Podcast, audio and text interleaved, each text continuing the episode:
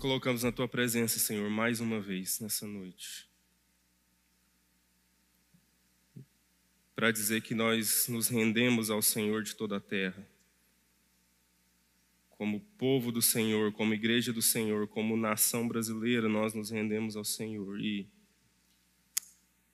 clamamos, ó Deus, que o Senhor venha com teu Espírito nos conduzindo a toda a verdade. Nesse momento, ó Deus, em que Estamos, ó Deus, abrindo a Escritura. E pelos próximos dois meses vamos abrir a Escritura, ó Deus, para lembrar o nosso coração sobre o papel da igreja no momento que o nosso país está vivendo, ó Deus. Que o Senhor possa derramar graça abundante sobre as nossas vidas e corações, ó Deus. Deus, que não possamos nos esquivar da responsabilidade do chamado do Senhor para nós como igreja, Deus. E que nós, ó Deus, possamos ser sal de fato, luz, não só no que diz respeito às eleições, ao, ao que está acontecendo no país, ó Deus, mas como cantamos, ó Deus, ao redor do mundo, ou do outro lado dessa rua, Senhor, que nós sejamos sal e luz para espalhar, ó Deus, a graça e o amor de Jesus por essa terra, Deus. Ah, Deus, agora que vamos para a tua palavra, Deus, reveste-nos do teu espírito, abre os olhos do nosso entendimento, Senhor. Que seja o teu Espírito Santo falando, ó Deus. Tira tudo que é de mim. Que não seja o Pedro aqui diante dessas pessoas agora, mas seja o teu Espírito Santo ministrando, trazendo revelação e plenitude daquilo que o Senhor tem para fazer hoje, ó Deus. Essa é a nossa oração, em nome para a glória de Jesus. Amém. Graça e paz, meus irmãos. Muito bom estar aqui. Tô... São muitas coisas acontecendo na mente no coração agora, nesse momento. Você que está em casa também, seja muito bem-vindo. Que a graça do Senhor seja sobre a sua vida. Dizer para os irmãos que, para mim, pessoalmente, não foi nada fácil chegar até aqui e estar diante de vocês para compartilhar o que o Senhor tem colocado no meu coração. E essa série toda não vai ser fácil, a gente pede realmente que os irmãos continuem em intercessão por nós, porque é um assunto muito delicado para o momento que a gente está vivendo. Mas nós não podemos, não queremos e não vamos nos esquivar dele. A gente quer entender da parte do Senhor o que ele tem para nós, a partir das Escrituras, para o momento que estamos vivendo. Bom, estamos então começando a nossa série Lute, baixe as armas e dance com o inimigo com alguma inspiração na arte marcial brasileira da capoeira, e eu vou falar um pouco mais sobre isso hoje. E, e a gente está entendendo né, todo esse movimento, e a capoeira nos ajuda a pensar justamente na luta pela manutenção do vínculo da paz, porque a, a, capoeira é uma luta, é uma arte marcial, se você não tomar cuidado, você toma uma voadeira na cabeça, mas ela também é uma dança, que nos ajuda a pensar sobre a dança das nossas relações, que mesmo quando em lutas, mesmo quando em discordâncias, nós conseguimos dar a mão como os capoeiristas dão as mãos antes de começarem uh, a jogar a capoeira e a fazer o que eles têm para fazer lá quando estão praticando capoeira. E nessa noite, eu tô, minha missão aqui hoje não é necessariamente entrar explicitamente no tema da série, que é justamente a unidade da igreja nesse tempo de polarização política. É, e a gente vai fazer isso daqui por diante, estudando as relações e conflitos que aconteceram na Escritura. Então a gente acabou de terminar uma série que é Encontros com Jesus. E essa série que a gente está começando agora é basicamente o encontro do irmão com o irmão. E a gente vai ver vários episódios na Escritura de homens que encontraram um com o outro, e na maior parte dessas, é, desses encontros foram encontros de crise, em que de, teve um, um desgaste ali, mas como que a Escritura nos mostra jeitos de escapar uh, da não unidade, mesmo em meio às lutas e conflitos que possam haver na nossa vida. E eu tenho um desafio maior ainda, que eu não sei porque que eu arrumo essas confusão para minha vida, mas eu arrumo. Mas os irmãos que costumam me acompanhar pregar aqui mais frequentemente sabem que eu sempre tento uh, mais ou menos o meu padrão é expor a, a escritura e compará-la com elementos da nossa cultura e trazer algum entendimento a partir disso. E hoje eu quero fazer o contrário. Hoje eu quero expor um elemento da cultura para vocês e compará-lo com a escritura, para a gente obter algum entendimento. Então não quero escandalizar os irmãos, mas vou gastar um bocado de tempo aqui falando sobre música popular brasileira e de uma música específica, de uma letra de uma música específica. E para quem de vez em quando dá uma escorregada assim, está na igreja e tal, mas aí dá uma escapada assim, vai lá no jornal daqui e procura o horóscopo lá para ver se tem alguma revelação de Deus para sua vida. Deixa eu te contar um segredo. É só pedra girando no espaço, tá bom? E não porque não poderia ter alguma coisa, mas é porque você não é tão significante assim para Saturno. Saturno não está nem aí para sua vida. Essa que é a grande verdade. Mas se você quer de fato ver pedras falantes, que pode trazer alguma coisa, e como Jesus disse ao entrar em Jerusalém, que se aqueles que estavam clamando e chamando ele de rei não clamassem, até as pedras clamariam, eu quero mostrar um baita de um pedregulho para vocês aqui hoje. Ah, e eu quero mostrar para vocês uma música de Vinícius de Moraes e Baden Powell, de 1963, chamada Berimbau. E que é uma música inspirada totalmente na capoeira, inclusive o ritmo da música é toda aquela jogada do berimbau, né? E até depois você pode olhar aí no nosso canal do YouTube, a gente colocou na descrição uh, duas opções aí, tem várias gravações dessa música para depois você acompanhar. Mas a, o fato é que Deus falou muito comigo com essa música, por incrível que pareça. E eu quero falar um pouco sobre isso, justamente sobre o fato de Deus ser maior do que todas as coisas e ele poder falar com a gente pelos meios que ele quiser, usando as mulas que ele quiser usar para falar com a gente. E graças a Deus eu sou fiel à Escritura e não ao Vinícius de Moraes, então eu vou interpretar a música dele a partir do que eu entendi que Deus me mostrou. E não no compromisso de trazer o que o Vinícius de Moraes queria trazer com a sua música. E na verdade, hoje, como eu falei, não vou focar tão explicitamente nas relações, mas eu diria que a minha missão hoje é trazer lições de um capoeirista ao cristão politicamente engajado. Então, a partir desse contexto da capoeira, tentar entender alguns princípios básicos que possam ser norteadores para todas as reflexões que vamos ter daqui para frente nessa série e para o nosso comportamento diante do momento político do nosso país. Antes de começar propriamente dito, preciso fazer um parêntese muito importante para a gente já acabar com qualquer polêmica de início. Gente, mas peraí, você está falando esse negócio de capoeira aí? Mas esse trem é de crente mesmo? Não pode esse negócio de capoeira aí? Não tem uns trem meio esquisito por aí? Olha, meus irmãos, para começar, eu acho que tem um texto lá em cima. Eu quero começar com Tiago, capítulo 1, versículo 17. Toda boa dádiva e todo dom perfeito vem do alto, descendo do Pai das luzes, que não muda como sombras inconstantes. Meus irmãos, a primeira coisa para pensar sobre a capoeira como nós cristãos, eu quero te dizer uma coisa: toda tenacidade no músculo do atleta, toda desenvoltura acrobática, todo princípio que concorda com a Escritura provém do Pai das luzes. O capeta não é capaz de criar a beleza de uma acrobacia da capoeira. Isso provém de um dom de Deus, daquele que dá todas as coisas. E essa, na verdade, meus irmãos, é uma beleza do Evangelho. Você já reparou que entre as grandes religiões do mundo, a, o Evangelho é a única em que você não tem que saber um idioma específico. Você não tem que orar virado para um lugar geográfico específico, mas o Evangelho é supracultural. Você pode ser de qualquer cultura do mundo, não deixar de ter a sua cultura e ainda ser alcançado pelo Evangelho da graça de Deus. E a capoeira é um elemento da nossa cultura que, embora tenha sido em muitos momentos e ainda é cooptado por religiões de matrizes africanas e tem uma certa linha, nós podemos transformá-la e regenerá-la para poder servir ao evangelho do reino. E uma coisa muito importante sobre o que, coisas que Deus depositou especificamente sobre o brasileiro, que vem da parte de Deus e que pode ser crucial no avanço do evangelho, é que a ginga brasileira, na, seja na capoeira, seja no futebol, seja no samba, pode fazer um missionário entrar em qualquer país do mundo.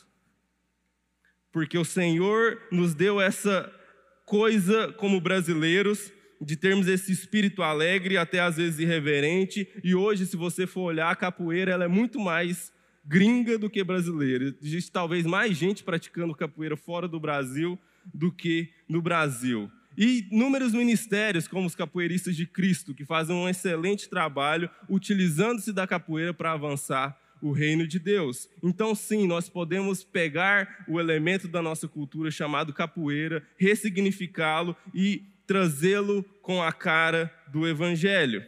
Mas vamos lá, eu quero ir com vocês para a letra da música e a gente trazer essas reflexões, essas lições do capoeirista para o cristão politicamente engajado.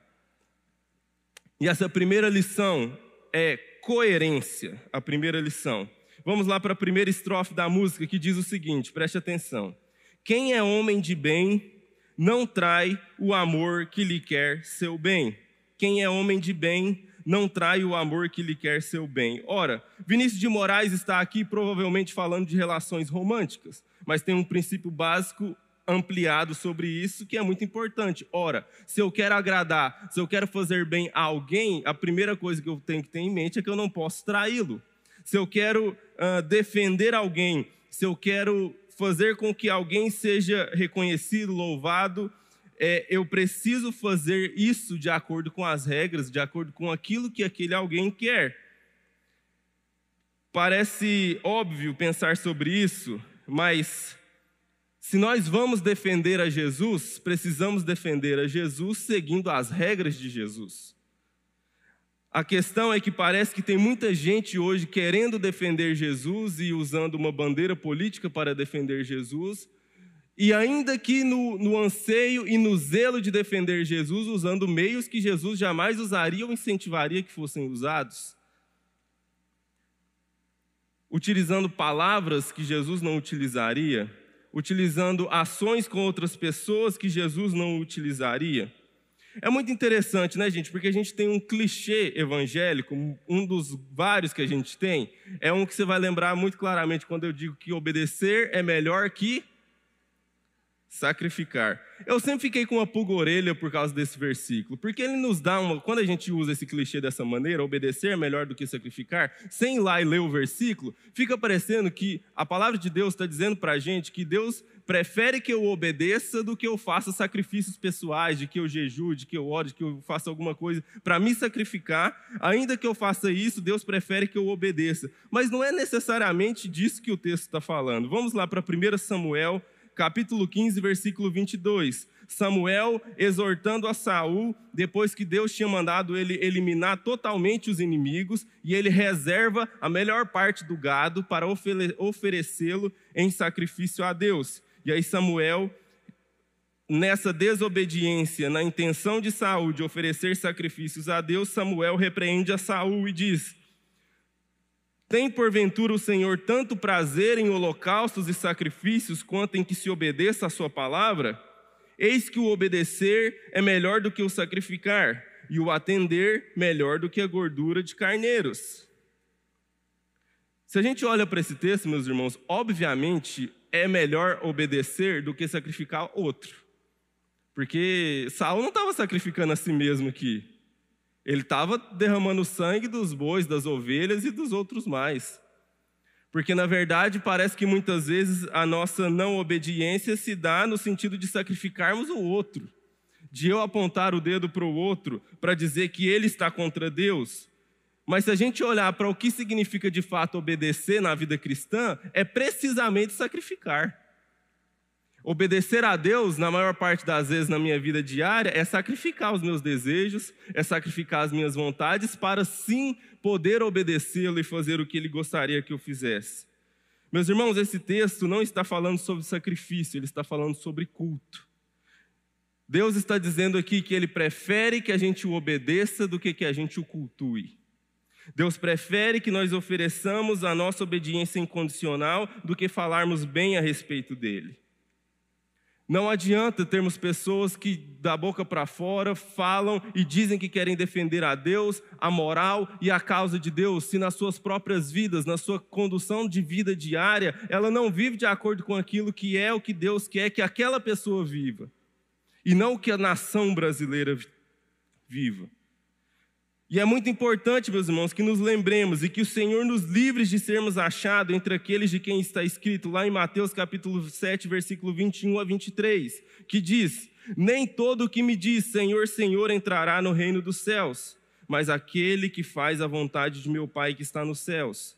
Muitos naquele dia hão de dizer-me: Senhor, Senhor, porventura não temos nós profetizados em teu nome, e em teu nome não expelimos demônios? E em teu nome não fizemos muitos milagres, então lhes direi explicitamente: Nunca vos conheci. Apartai-vos de mim, os que praticais a iniquidade. Não adianta achar que está defendendo a Cristo, defendendo um ponto político, se no meio dessa defesa desse ponto político você não se comportar como quem ama os inimigos, por exemplo se você não se comportar como alguém que ora pelos que te perseguem, porque é isso que é obedecer o que Jesus mandou a gente fazer de fato. E pior ainda, meus irmãos, que não sejamos achados entre o que diz lá em João capítulo 16, versículos 2: Pois vocês serão expulsos das sinagogas, e virá o tempo em que aqueles que os matarem pensarão, pensarão que estão prestando um serviço sagrado a Deus. Não nos esqueçamos, meus irmãos, que foi em nome de Deus que foram feitas as cruzadas e milhares e milhões de pessoas foram mortas. Não se esqueçamos, meus irmãos, que pessoas no nosso país ainda hoje oram por uma propina que acabaram de receber. Não adianta defendermos a causa e a moral do Evangelho se não formos para obedecer esse Evangelho na nossa vida pessoal. A segunda estrofe da música, então, primeira, primeira lição, coerência. Se eu vou defender a causa de Cristo na política, em qualquer lugar que for, que a minha vida combine com aquilo que eu defendo. Segundo ponto, engajamento. É muito interessante as estrofes dessa música e como isso parece realmente dialogar com o que temos na Escritura. Olha só o que diz lá na música Berimbau. Quem diz muito que vai, não vai, e assim como não vai, não vem. Quem diz muito que vai, não vai, e assim como não vai, não vem. Eu fiquei pensando sobre essa estrofe aqui e me lembrei de uma parábola. A parábola dos dois filhos que Jesus conta. E se o gênero parábola fosse como fábula, que no final tem uma moral da história, eu acredito que essa parte da música que a gente acabou de ler seria a moral da história dessa parábola. Quem diz muito que vai, não vai, e assim como não vai, não vem. Vamos ver a parábola para vocês entenderem melhor o que eu estou dizendo. Mateus capítulo 21, os versos 28 a 30. Olha o que diz. O que acham? Havia um homem que tinha dois filhos. Chegando ao primeiro, disse: Filho, vá trabalhar hoje na vinha. E este respondeu: Não quero. Mas depois mudou de ideia e foi. O pai chegou a outro filho e disse a mesma coisa. Ele respondeu: Sim, senhor mas não foi. E aí o texto vai dizer depois que ele se arrependeu e, e foi trabalhar na vinha. Meus irmãos, quem diz muito que vai, não vai. E às vezes aquele que não disse que ia acabou indo e fazendo a obra de Deus. Imagine que há essa pessoa que ela foi profundamente uh, incomodada com os rumos do país, como as coisas estão acontecendo, e se sentiu impelida pelo Espírito Santo a fazer alguma coisa, a ter algum engajamento político, a dar um basta, a ter fome e sede de justiça. E ele estava pronto, ele estava convicto, estava a caminho de ir trabalhar na vinha pelo seu pai. Mas aí o zap dele vibrou. Isso aqui é para o pessoal que vai só escutar o áudio poder acompanhar com a gente, que às vezes eles são desprivilegiados, né? E o Zap tocou. E aí chegou um vídeo lá, e aí ele, nossa, peraí, esse vídeo aqui é muito interessante, muito importante, está falando sobre aspectos políticos importantes, deixa eu ver aqui. E ele parou. Ele ia se engajar politicamente, ele ia fazer a obra do Senhor nessa área, e ele parou e ficou ali no sofá, ouvindo, vendo o WhatsApp, hora após hora, após hora, após hora. Até que ele chegou à conclusão que o melhor que ele podia fazer pelo país é continuar sentado no sofá e, ora, compartilhar no WhatsApp um vídeo, ora, compartilhar no Twitter uma informação. E ficar ali sentado nessa espécie de engajamento, militância confortável, no sofá e no conforto da sua casa. E para muitos de nós parece que chegamos ao ápice do engajamento para a mudança do país, sentarmos no sofá da nossa casa e usarmos o nosso celular para espalhar o que quer que seja. Mas, meus irmãos, francamente, quando pensamos sobre isso, a sua paixão política é proporcional à sua diligência prática em fazer algo a respeito? Você já leu o que a ideologia contrária que você não acredita propõe de verdade? Ou você viu o vídeo de um vídeo de um vídeo de um vídeo de alguém que falou a respeito daquilo? Ou você foi até a fonte para ler, estudar, entender e fazer o seu dever de casa se você de fato quer ter um engajamento político verdadeiro? Você compreende as nuances da Constituição? Sabe qual é o papel de um vereador, o papel de um prefeito, o papel do presidente, o papel do deputado? Como é que funciona o sistema de justiça? Você está propondo ações de engajamento na sua comunidade? Ou continuamos confortavelmente sentados com os nossos aparelhos, discutindo por aí? E o que a música diz, e que é fantástico para mim pensar nisso, porque ele diz que assim como não vai, também não vem. E às vezes a sensação é que aquele que se engajou politicamente na igreja se considera meio que um cavaleiro solitário, e ele não voltou para a comunidade de fé para falar das suas inquietações políticas, para por ela ser enviado mas entende que está indo em nome do Senhor, mas está indo sem a sua igreja, está indo sem a sua comunidade. Você se apegou aos ímpios boca suja do YouTube ou se deu ao trabalho de consultar a vasta herança de irmãos em Cristo que pensaram e escreveram sobre política? Em nome de Jesus. Se você está tão apaixonado e engajado na ação política, você minimamente parou para ler um livro que um cristão escreveu sobre política?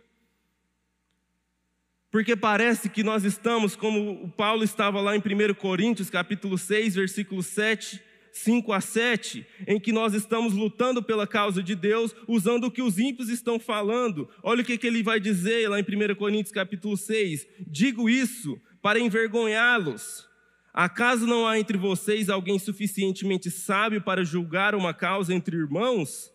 Mas em vez disso, um irmão vai ao tribunal contra outro irmão, e isso diante de descrentes. O fato de haver litígios entre vocês já significa uma completa derrota. Por que não preferem sofrer a injustiça? Por que não preferem sofrer o prejuízo?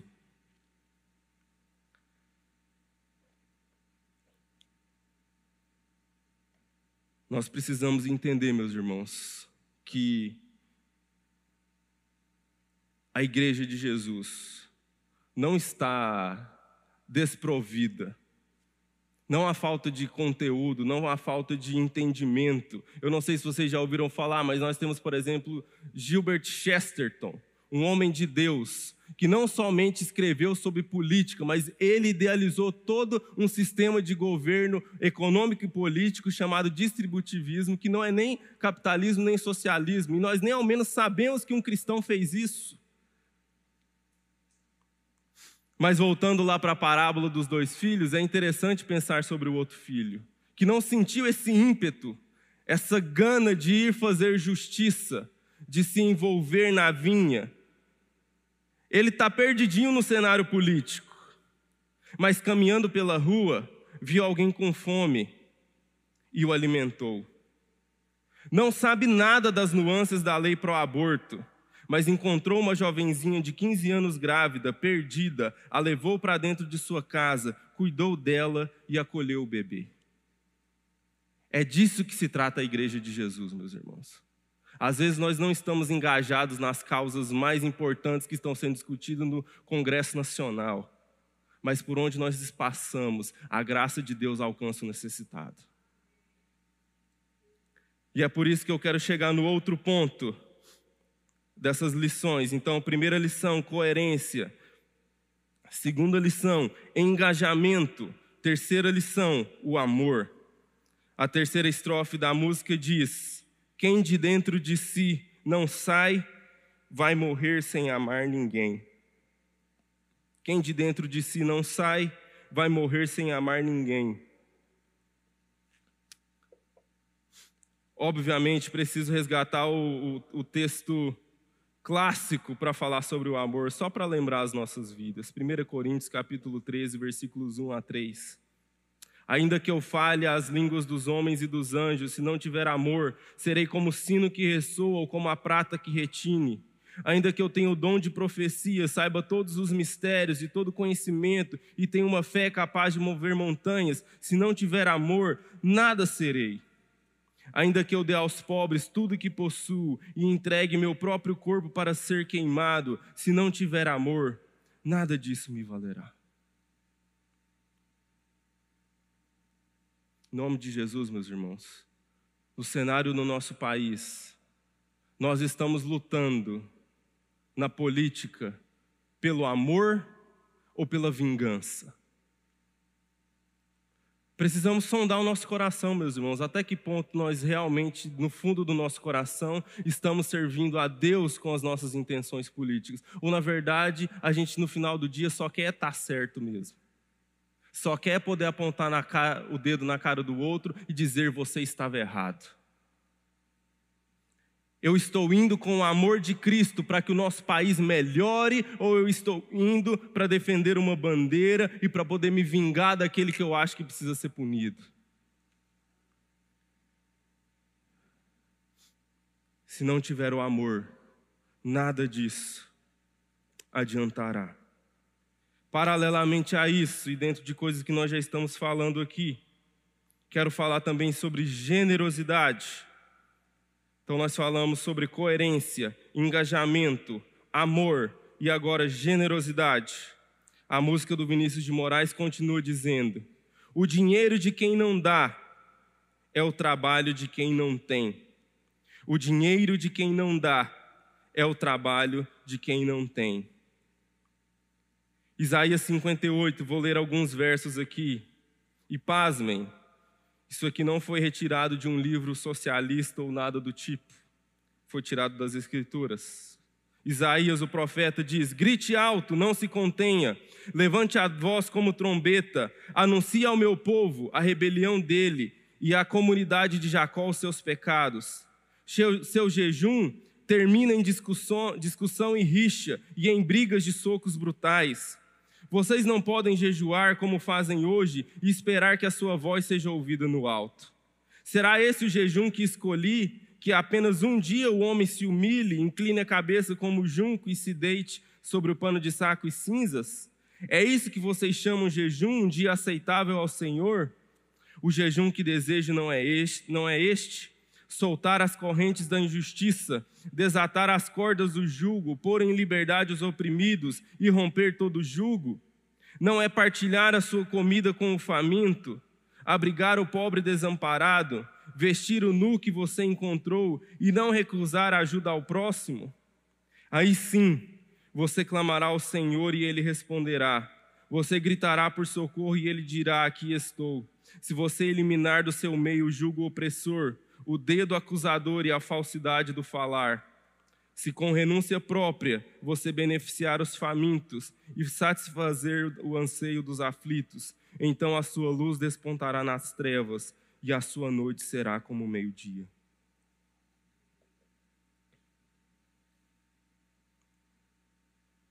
A música diz: o dinheiro de quem não dá é o trabalho de quem não tem. E eu fiquei muito curioso, porque a música não diz o dinheiro de quem não fez uma política de distribuição de renda eficaz.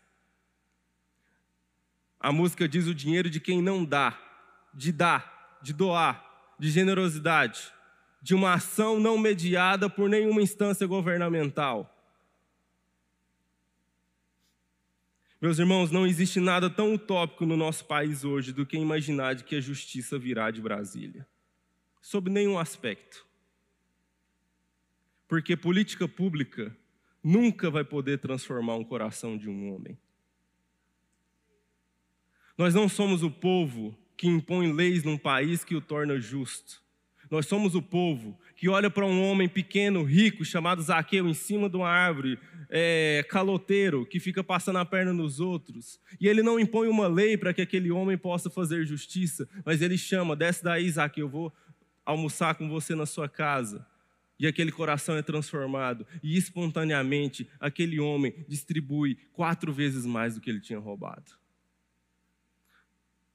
A gente às vezes se esquece do poder na nossa mão, que é maior do que o poder do Estado, que é de transformar os corações, as vidas e as mentes das pessoas.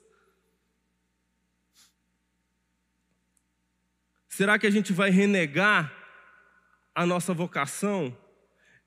É muito interessante uma história que se conta a respeito de Billy Graham, que certa vez se fez uma pesquisa nos Estados Unidos e que se ele se candidatasse à presidência dos Estados Unidos, ele ganharia de lavada de qualquer candidato. E aí foram propor para o Billy Graham, grande evangelista do século XX, para que ele se candidatasse à presidência dos Estados Unidos. E a resposta dele foi a seguinte: Sou embaixador de Cristo, não vou me rebaixar deste chamado para ser presidente dos Estados Unidos.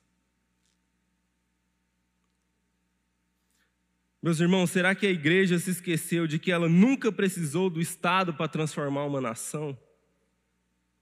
De que nós temos acessos a poderes muito maiores e superiores do que qualquer presidente nesse país jamais terá? E com isso não estou dizendo que não haja necessidade de cristãos e bons cristãos se engajar na política e de construir política pública, mas é de que a missão da igreja não é tornar o Estado melhor. A missão da igreja é ir alcançar o coração das pessoas, independente do que esteja acontecendo no Estado. Porque esse poder foi dado a nós, não pelo presidente da República, foi dado por aquele que chama as estrelas pelo nome, o Senhor dos universos. É o poder dele que colocou sobre nós para fazer essas coisas. Não nos esquivemos, meus irmãos, da nossa responsabilidade, do nosso chamado e da nossa vocação, de ser a voz profética nesse país. A igreja no Brasil precisa voltar a ser ouvida por prefeitos, deputados, políticos, não como quem está querendo ganhar um carguinho, um terreninho para a igreja, mas como profeta que incomodava, como no Antigo Testamento como Jeremias e Isaías, que os reis não aguentavam ver eles, porque eles estavam lá todo dia, fazendo os reis olharem e aplicarem a justiça na terra. Esse é o papel da igreja do Senhor Jesus. E nós não podemos nos rebaixar desse papel, em nome de Jesus. Caminhando para o final, ele diz, antes do refrão da música, é muito interessante, ele diz o seguinte Capoeira que é bom não cai. E se um dia ele cai, cai bem. A gente estava falando aqui desde o início, no lançamento da série, sobre a gente aprender com isso, de ter o jogo de cintura do capoeirista que está lá na ginga, e ele se toma uma voadeira de cá, ele consegue desviar para lá, e ele consegue manter as suas relações ainda em cima disso. Mas se um dia ele cai, meu irmão e minha irmã, se um dia eu e você chegarmos a cair, chegarmos a ser derrubados, chegarmos a ser atingidos por aquele a quem nós achamos que é nosso inimigo ou adversário, que caiamos bem. Mateus capítulo 5, versículos 38 a 44. Vocês ouviram o que foi dito, olho por olho, dente por dente. Eu, porém, lhes digo: não se oponham ao perverso. Se alguém, se alguém lhe der um tapa na face direita, ofereça também a outra. Se você for processado no tribunal e lhe tomarem a roupa do corpo, deixe que também levem a capa. Se alguém o forçar a caminhar uma milha com ele, caminhe duas. Dê a quem te pedir e não volte as costas a quem quiser tomar emprestado de você. Vocês ouviram o que foi dito: ame o seu próximo e odeie o seu inimigo. Eu, porém, lhes digo: ame os seus inimigos e orem para quem os persegue. Meu irmão, será que a gente sabe cair bem? E se o seu candidato perder? O que, que você vai fazer? Você vai conseguir levantar e abraçar o seu irmão, cujo candidato venceu? Não pelo candidato, gente, não estamos falando sobre isso, é pelo irmão. Ah, meus irmãos, nós temos que voltar a aprender sobre cair bem, saber perder. E porque a gente sabe que a gente pode perder o tanto que for, mas a gente nunca vai perder de verdade. Porque toda a vitória já nos está garantida em Cristo Jesus. Não importa o que está acontecendo no nosso país, o quão bom ou ruim é o governo, estão nos esperando ruas de ouro, meus irmãos. Essa é a nossa firme convicção e esperança. E antes da gente orar, eu quero terminar de ler a música, ela entra no refrão no final, que também é emblemático e diz o seguinte: Capoeira me mandou dizer que já chegou, chegou para lutar. Berimbau me confirmou, vai ter briga de amor, tristeza camará. Capoeira me mandou dizer que já chegou, chegou para lutar. Berimbau me confirmou, vai ter briga de amor, tristeza camará. Meus irmãos, vai ter luta. Vai ter luta sim. O que a gente está, o nosso esforço aqui nessas quartas-feiras, o nosso esforço como igreja, é a reflexão sobre qual é a luta. E diante de, da palavra de Deus exposta aqui nessa noite, que você realmente faça essa pergunta no seu coração: qual é a verdadeira luta que eu devo lutar?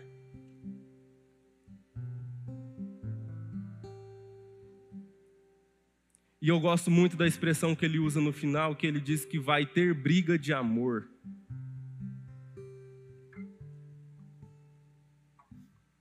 E a minha oração e o meu coração nessa noite, para todos nós, é que o Senhor me ajude, que o Senhor nos ajude a lutar até o fim para amar sua vida e você amar a minha vida.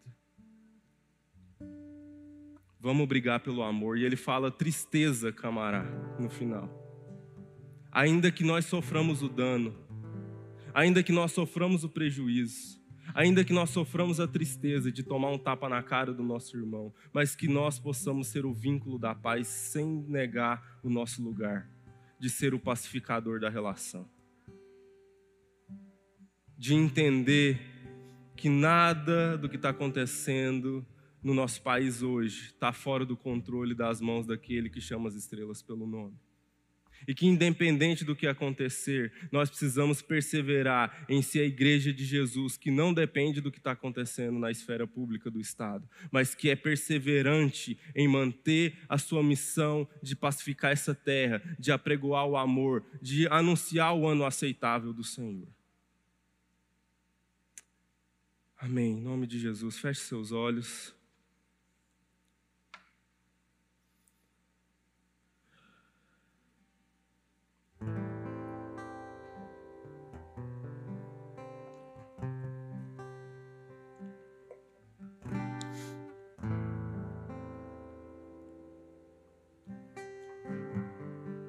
Ah, Senhor, o Senhor sabe como foi difícil para mim chegar até aqui nessa noite.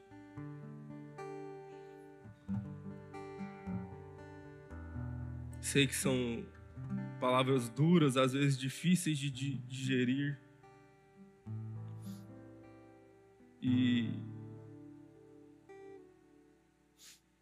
e como meu coração ainda é contaminado, Senhor. Lento em amar aquele de quem eu não gosto, devagar em, em crer que o Senhor está tá cumprindo a história exatamente como o Senhor queria que ela fosse cumprida. E que meu coração não precisa ficar ansioso sobre o que está acontecendo. Mas que eu não posso negligenciar o meu chamado para amar, para ser generoso, para ser engajado, sim, mas ser engajado com coerência. Não nos deixe, Senhor, negligenciar o nosso chamado. Que nós não somos daqui, ó oh Deus. Somos estrangeiros e peregrinos e a nossa cidadania está no alto com Cristo Jesus. E essa é a bandeira que fomos chamados e vocacionados a tremular e a levar e a, e a colocar no alto de cada morro nessa terra, Senhor. Não deixe as nossas mentes e corações serem enganados para levantarmos as bandeiras dos homens, Senhor, mas que possamos elevar o mais alto que o nosso braço alcançar a bandeira do reino de Deus. Implantando esse reino em cada canto dessa terra, Senhor, transformando cada coração, ó Pai. Indo, ó Deus, naquele político mais corrupto e sujo e fazendo com que ele se arrependa e se transforme no homem de Deus indo naquela pessoa mais perdida, naquele criminoso mais vil e o alcançando com a graça do Evangelho para que ele se torne um soldado de Cristo. Revelando o amor e a graça de Deus por onde nós passarmos, sermos sal, sermos luz.